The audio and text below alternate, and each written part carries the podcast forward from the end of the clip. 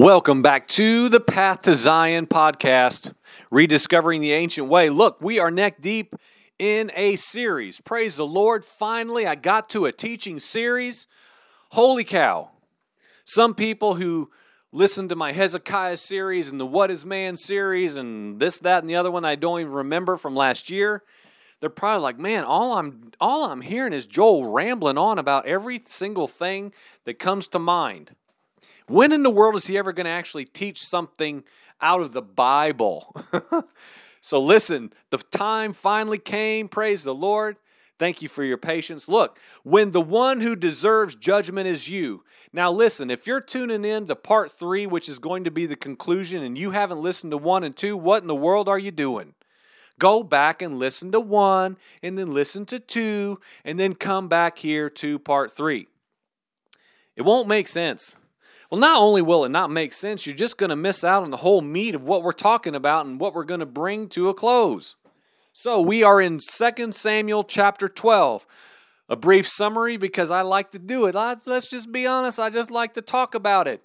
The prophet Nathan comes to Daniel and he brings this two ton word of the Lord right down upon David's head. David is broken. He is obliterated. He hears such a harsh correction that he does not know what to do with it other than say, you know what? I got no rebuttal. I have sinned before the Lord. Guilty. Man, we could stop right there and make that a message for the modern day church for the next 10 years. Let's just admit our guilt. What in the world would the Lord do if we just did that? Okay, let's move on. So we looked at how the word of the Lord comes, judgment comes. In because of his sin, because of the evil in his heart and his actions, there was a price to be paid. And what was it? It was his son. His son was pronounced to be unto death by Yahweh God. Because of David's quick response with humility and like confession, I believe God spared his life. I think he would have been on the table right there dead seven days later. That's my own perspective. I'm no Bible scholar. Do with that what you want to. Look into it, study it for yourself, be approved. That's my personal opinion. But David, as an awesome example to us and a principle we can attain, uh, ab- obtain, and add to our lives, he says, I have sinned. God turns, I believe, in that moment because Nathan says, Hey, this won't be unto death for you. You won't die. But guess what? There's some bad things coming. Your son will not live. Thus saith the Lord.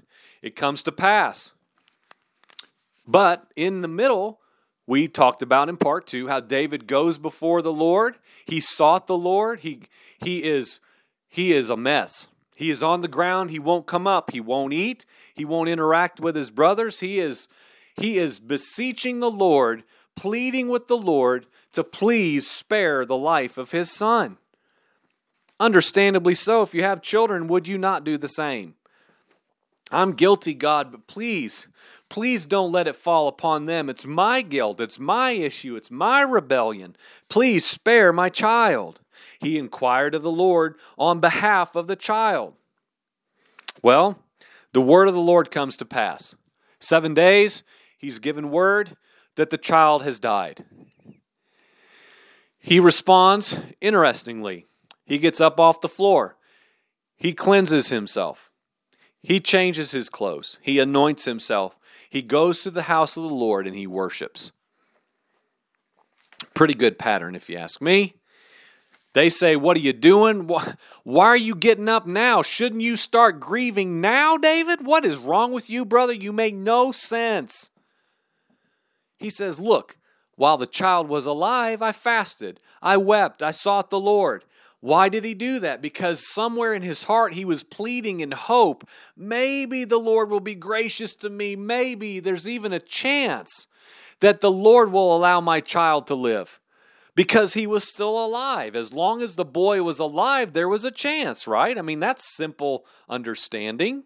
The child dies. He acknowledges the judgment of God that was prophesied came to pass, and the child is gone. So he gets up, he does all these things, he goes to the house of the Lord, and he begins to worship Yahweh. Oh man, holy cow, man. Would y'all not want to know what in the world that little worship time was like for David? I mean, seriously, guys. I mean, seriously.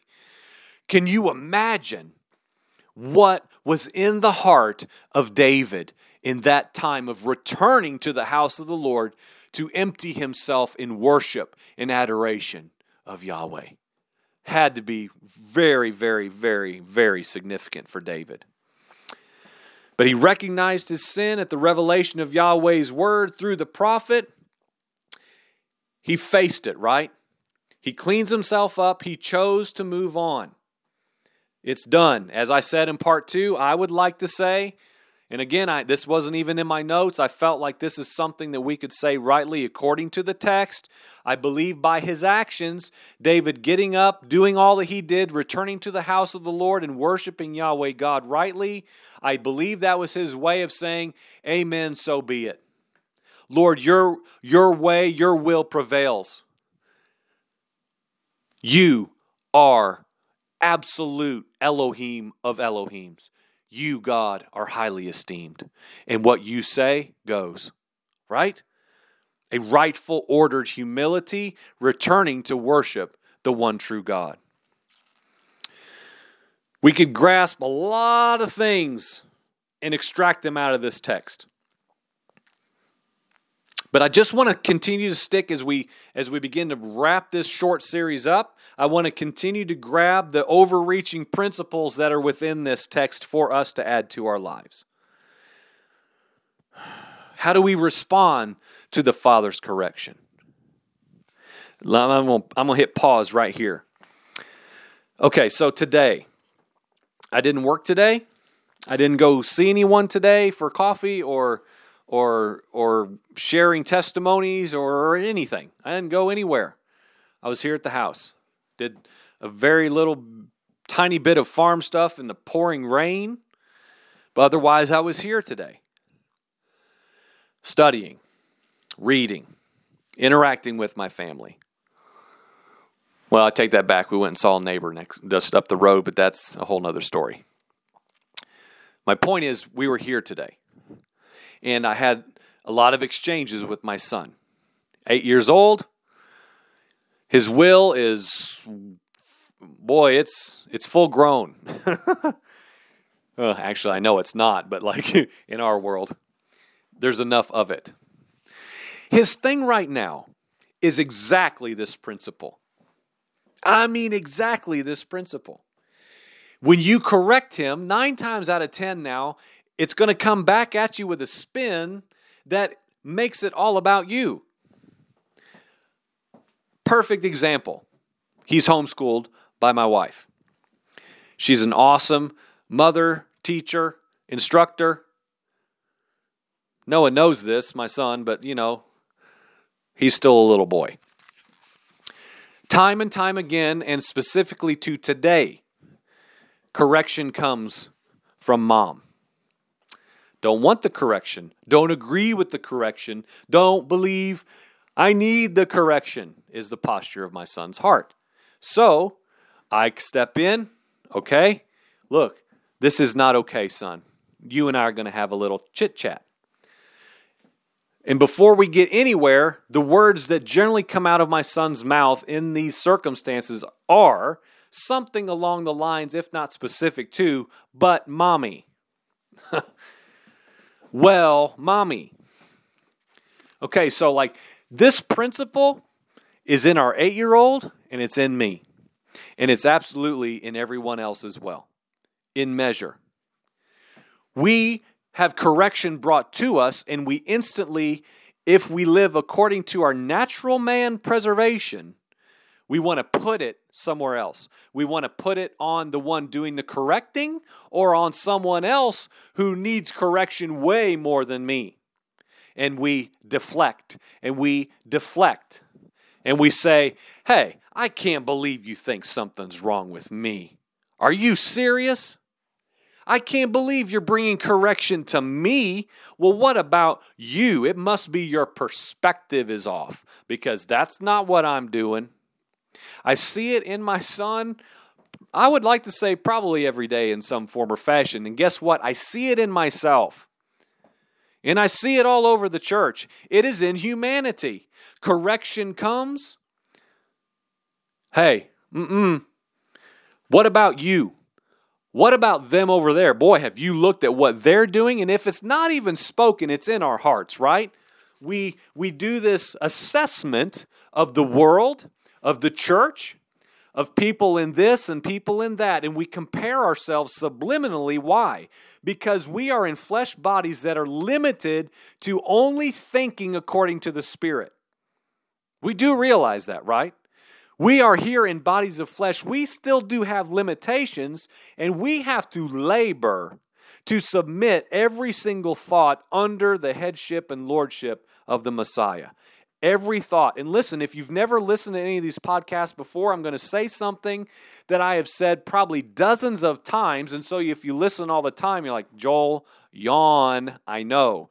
But not everyone seems to get this. The scripture is very clear along those lines that you do not submit your bad thoughts to the Messiah. You don't take him your bad thoughts. You don't have a lustful thought and then take that down and you submit it to the Messiah. You take it captive and you submit it again and again. Every time you have a lustful thought, you take it captive and you give it to the king. That's not what the Bible says. It says take every thought captive and you let him figure out what's right and wrong. You let him figure out what's acceptable and pleasing and what's not.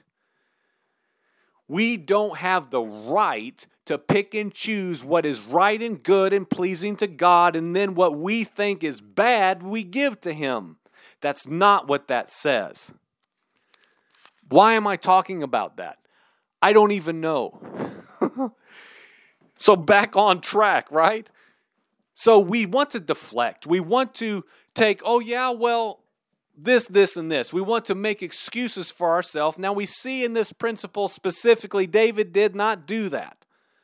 He took ownership of his responsibility, of his rebellion and evil in the sight of God. He recognized what was coming through the mouth of the prophet. We all have evil in our hearts, in our thinking. We have instances of error, rebellion, and then shame comes. It's the curse from the garden. Shame, shame, shame. However, we can respond as David did. We acknowledge our sin, we repent and turn. We seek the Lord that he might turn away from what we rightly deserve now. We do realize that. We have to keep coming back to that point. That he would turn from what I, in fact, do deserve, and then, come whatever may, I pick myself up, I move on, humbled, corrected, and I worship him appropriately and cleansed and dressed rightly to approach him clear and and approach him in a probably a greatly heightened level of humility. I worship him in spirit and in truth. Free from the shame and from the guilt of the, of the correction that I needed in that circumstance. Perhaps this one life lesson David learned and then remembered when he penned things like, uh, went to Psalm 13 5 and 6. I've trusted in your mercy. My heart shall rejoice in your salvation. I will sing to the Lord because he has dealt bountifully with me. Maybe that was in the circumstance. I've trusted in your mercy. I'm going to rejoice. Another verse that he wrote surely, surely out of these life circumstances, Adonai is merciful. He's compassionate. He's slow to anger. He's rich in grace. He will not always accuse. He will not keep his anger forever. He has not treated us as our sins deserve or paid us back for our offenses, because his mercy towards those who fear him is as far above earth as heaven. He has removed our sins from us as far as the east is from the west. Just as a father has compassion on his children, Adonai has compassion on those who fear him. For he understands how we are made, and he remembers that we are dust. Friends, he could write things like that because he received correction and acknowledged his wicked, evil ways. But there was still a cost to his decisions. We have to reckon with that. We have to be okay with that. We have to realize that we are deserving of death. I feel like the modern church in in the mature places now, in the educated places, in the people who have actually gone somewhere a great distance with the Lord and have gained maturity and have gained wisdom, I believe I see a lot of them forgetting their own wicked ways. And this concerns me. It seems like the more holy people become, the less they seem to remember where they came from. This should not be the case for us. As I'm always saying, the sign that you repented is that you're still repenting a sign that I have truly given my life away to the Messiah is that again and again and again I am giving it away. Losing myself for His sake. Because then the scripture tells us clearly that if I lose my life for His sake, then and only then will I find it. It is a lifelong endeavor. The less of me there is, the more of Him I will be. It's a simple scriptural principle. The more of me getting burned off in this process of sanctification, the more of the Messiah is going to radiate out of me. But it's only coming to those who humble themselves before the Lord. And when correction comes, you know what, Lord? I'm a man of iniquity. And we hold out hope that God will turn away his wrath and judgment. Because what? Because there's still some life in this. And like, oh Lord, please turn away. Please, please relent. That's much of the Psalms now. It's no coincidence. Please, Lord, stay your hand of judgment. But what? But we deserve your judgment. We deserve your wrath. I feel like the church forgets that. I feel like she enjoys talking about people who deserve his wrath because they're so evil, but they've been convinced that they themselves are perfect before God and deserve nothing but his favor. That is how she talks. She, the church. She talks like she is deserving of the favor and mercy of God. It's no wonder we are so isolating.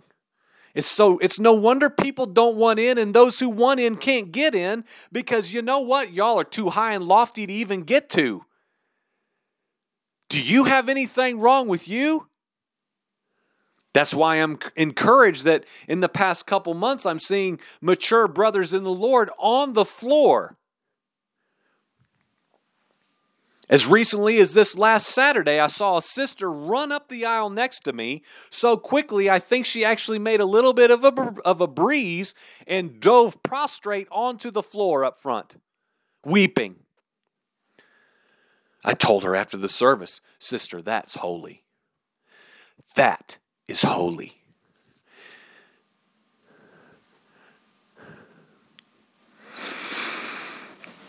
Church has got to get this.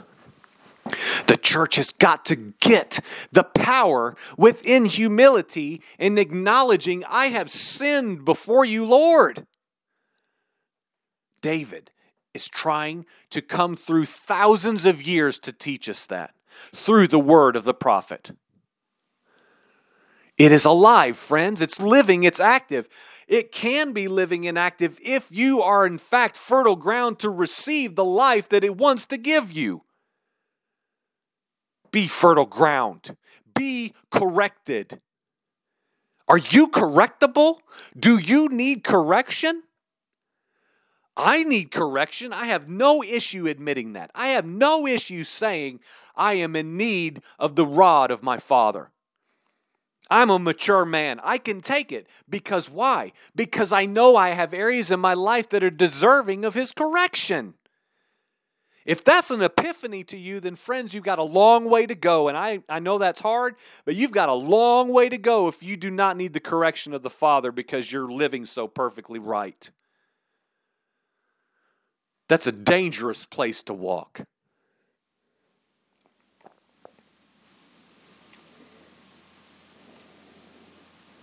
We shall rejoice in his salvation. We shall sing to him because he's done bountifully with us. We are deserving of his wrath and of his judgment. We ourselves, only because of the gift of God that came through the Messiah laying down his life unto death, purchasing and redeeming any one of us who would crawl up into his side and walk the way that he walked, join ourselves with his death. Only then do we have any hope and it's not of our own. It's only a gift that was given to us that we did nothing to deserve other than respond by the gift of faith and the power of God Himself in us to even approach Him. Even our energy to respond to Him is from Him. He draws us into Himself. The one who deserves judgment, friend, is you.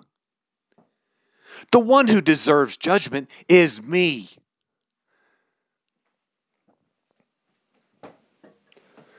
His judgment, His correction. It is for our good. I'm saying this all the time of people who don't want boundaries and parameters for their children and for their homes and for the structure of their marriage that comes down from the authority of Yahweh God into the head of the household and through into the wife and to the children in an ordered home of holiness and consecration. We, we will not look like the world. All of these things are for our good. I'm not bound. I'm free, free to carry out the commands of the Father.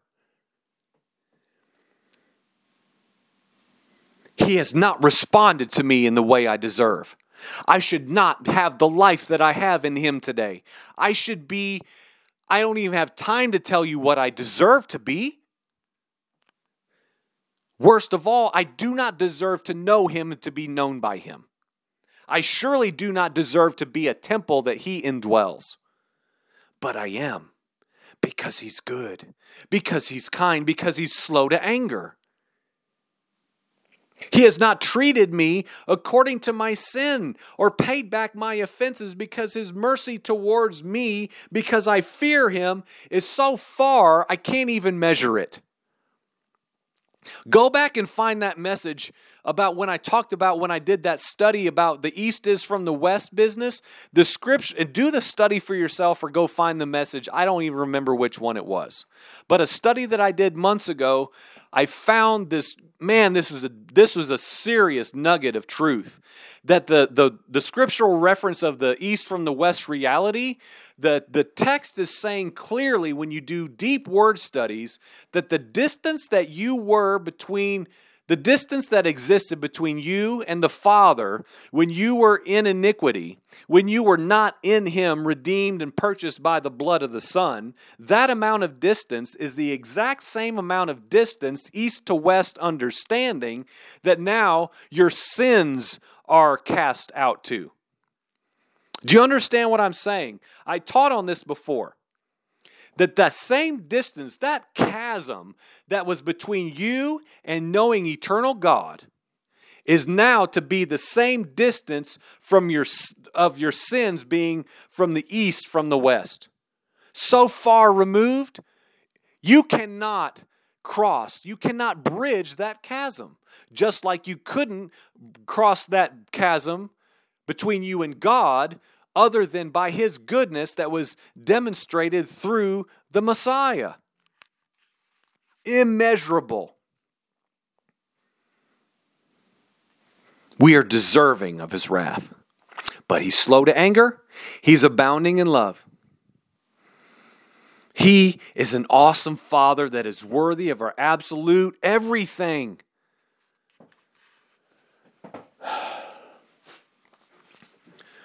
So, friends, please sit down, examine your life.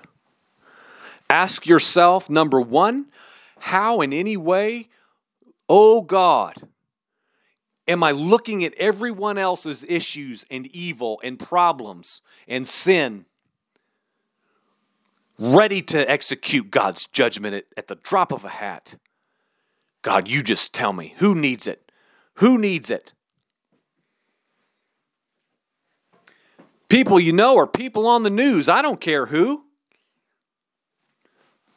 And in any way, because of that obsession, are you neglecting your own innermost places on places inside of you that are opposing God?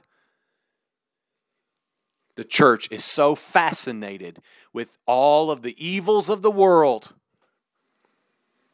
Oh, God, you got to get them. You got to get them, God. What is the condition of the church? What's the condition? What's the spiritual condition of the church, friends? Sin runs rampant. Arrogance and pride, man, are soaring into the heavens.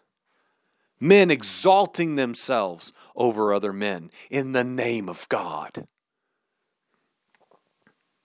Our nation is bigger and stronger and better, and we will assault you and lay you out to nothing in one second. Do you know how strong we are? You're like a bunch of ants, and we're going to execute God's judgment on you. Friends, we have to be careful with these things. We've got to be careful. I'm not talking about like governmental principles, I'm talking about our hearts. I'm talking about what kingdom we operate in and under, and therefore also execute on this earth against principalities and powers that cannot be seen. There is a greater level of authority to be accessed for the ones who will walk in humility and will openly say before the Lord every moment that it's necessary, God, forgive me, I'm a man of iniquity. Be gracious to me, God. Receive me, accept me, that I might be prepared to carry out your authority and your will and your government on the earth underneath your absolute leading. I want to be a man like the Messiah. I only will say what you say. I will only do what you, Father, are doing. Period. I have no agenda of my own to execute any judgment. I start here. I will start here and I will sit down here and I will examine myself. Because sometimes, friend, the one who deserves judgment is you. David learned that lesson hard. May we learn from his hard lesson. Here we are, thousands of years, reading something that was probably one of the most excruciating revelations a man has ever had of what Nathan the prophet told David in 2 Samuel chapter 12. Brother, I hate to tell you, but that man is you. Friends, we are the ones who deserve judgment. But the eternal God, should we be purchased by the blood of the Son and covered in the blood of the slain Lamb, says, I forgive you. I forgive you. We need to be marked by this reality. We need to be marked, friends. We need to be suffering servants in the path of the Messiah. I mean dripping with the blood of the slain lamb. I think the time is now for people to be abased, to be completely dead to themselves, their own agendas, their own ideas, their own political preferences, and all this nonsense that people burn endless hours a day thinking on. It's time to operate in an elevated kingdom that is not seen here and now as it's seen as the kingdoms of men. It will not be the same. It's a narrow way, friends. I literally feel like every night when I go to bed that the way is more narrow than I thought it was when I got up. I'm not kidding. If it, if it was a day that I spent in the Word of God, meditating on the Scriptures and communing with Him, every time I go to bed at night, I think, oh Lord, will I make it? Will I make it? Because this narrow is becoming, this, this road is becoming very narrow and very, very much more constricting every single day. But you know what, God? I'm coming in. I'm coming in. My wife, my son, we're coming in. We're going to lay aside everything that's making us too wide to get into that gate. God, we're coming in. We're coming in through the slain lamb, the door, the way. It's our only hope, friends. It's our only hope. May we follow the pattern that this scripture is telling us. May we be like David May we, number one, may we fess up that we're like him. We are men of unclean lips. We, we are men of iniquity. Confession, no rebuttal. And our response is we get in the dirt, God. I'm not going to eat. I'm not going to sleep. I'm not going to hang out with my bros. I'm going to be with you. I'm going to be seeking your face, saying, Lord, please stay your hand of wrath. Please, God, please turn from me. I deserve your wrath. I deserve your judgment, but God, please receive me. I'm telling you. This is going to be the remnant church. I am absolutely convinced. The remnant church is like that sister who dove on the floor and looked like a fool in front of 135 people because she didn't care about her being right before Yahweh God. Those will be the few who get in. I'm telling you. I'm telling you. I could go on and on right here, right now about that and lose a whole bunch of listeners right now, but I'm not going to do that. Those are the ones getting in. Lowly, humble. Because if you haven't read your Bible today, those are the ones who will be rightly exalted. Because of why? That's the power of the Son. He was laid low so that the Father could exalt him to the highest throne above every throne, where he now sits on your behalf, mediating as the suffering servant, victorious as King of kings.